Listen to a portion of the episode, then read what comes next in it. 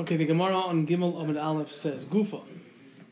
We're going to focus in more on what the Bryce said before. Vikina es rishus. The pasuk says he warns his wife. That is telling me it's you're, it's permissible to do. Divir Rabbi Shmuel, that's what Rabbi Shmuel says. It's not obligatory. Rabbi Kiva, Rabbi Kiva disagrees, and he says, no, it's a chiyuv. It's an obligation on the husband to warn his wife. That's machlekes number one. Machlekes number two. Lo yitama to her, he shall become tummy.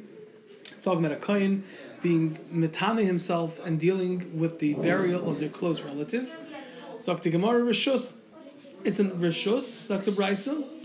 Divrei Rabbi that's a sheet of Rabbi Shmuel. Rabbi Kiva Omer Chayva, Rabbi Kiva says it's obligatory, it's a chayv of the father, of the uh, to mitame to his wife. That's machlekes number two. Machlekes number three. The oilom vehem ta'avodu. The pasuk says that a a uh, a person is is uh, forever shall the ever be uh, serving you. They shall work for you. So Rishus says the Bryce is a Rishus. You don't have to keep them forever, but you can. That's the words of Rabbi Shmuel. Rabbi Kiva Omer, Rabbi Kiva disagrees, and he says Chayva. This is also obligatory to do. Those are the three machleksim that we're going to discuss. Amar le Rav Papa la Abaye asked the Gemara Akasha. Rav Papa asked Abaye, Va'amr lo, and some said that it wasn't Rav Papa asking Abaye, rather it was Rav Misharshi the Rava, and they asked the following question: Lema, shall we say based on this that Rabbi Shmuel and Rabbi Kiva, B'chol HaTorah Kula in the entire Torah Rabbi Shmuel and Rabbi Kiva, Hachi, Pligi, they argue about these things. That Rabbi Shmuel says every mitzvah, the Maro Rishus, that Rabbi Shmuel says it's a Rishus, it's permission to do it, it's a suggestion, so to say. The Maro Marchoiva and Reb Akiva says it's an it's obligatory. It's something that a person is mechuyev to do. That means that Rabbi Shmuel basically doesn't have any mitzvahs asay al him that um, is obligatory. Amar lei so Abaye said back to Rav Papa, or Rav Misharshia said to, or Rava said to Rav Misharshia, no. In general, Avada, they hold it to mitzvah. But Hach over here, specifically, Bekroi Pligi, they're arguing about how to darshan the psukim.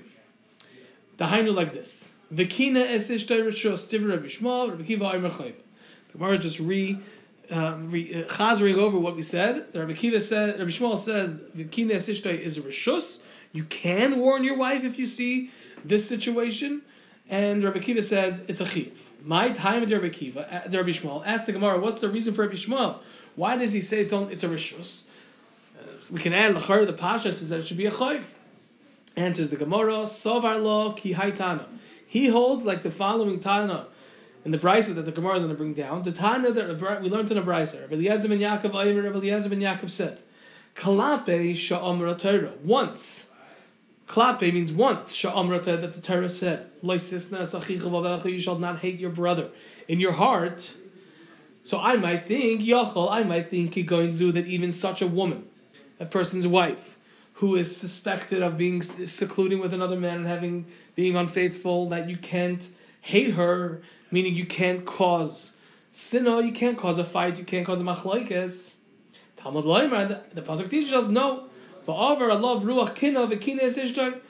This ruach kina comes over him and he warns his wife, meaning, says Rabbi Yishmael, the pasuk is teaching me that even though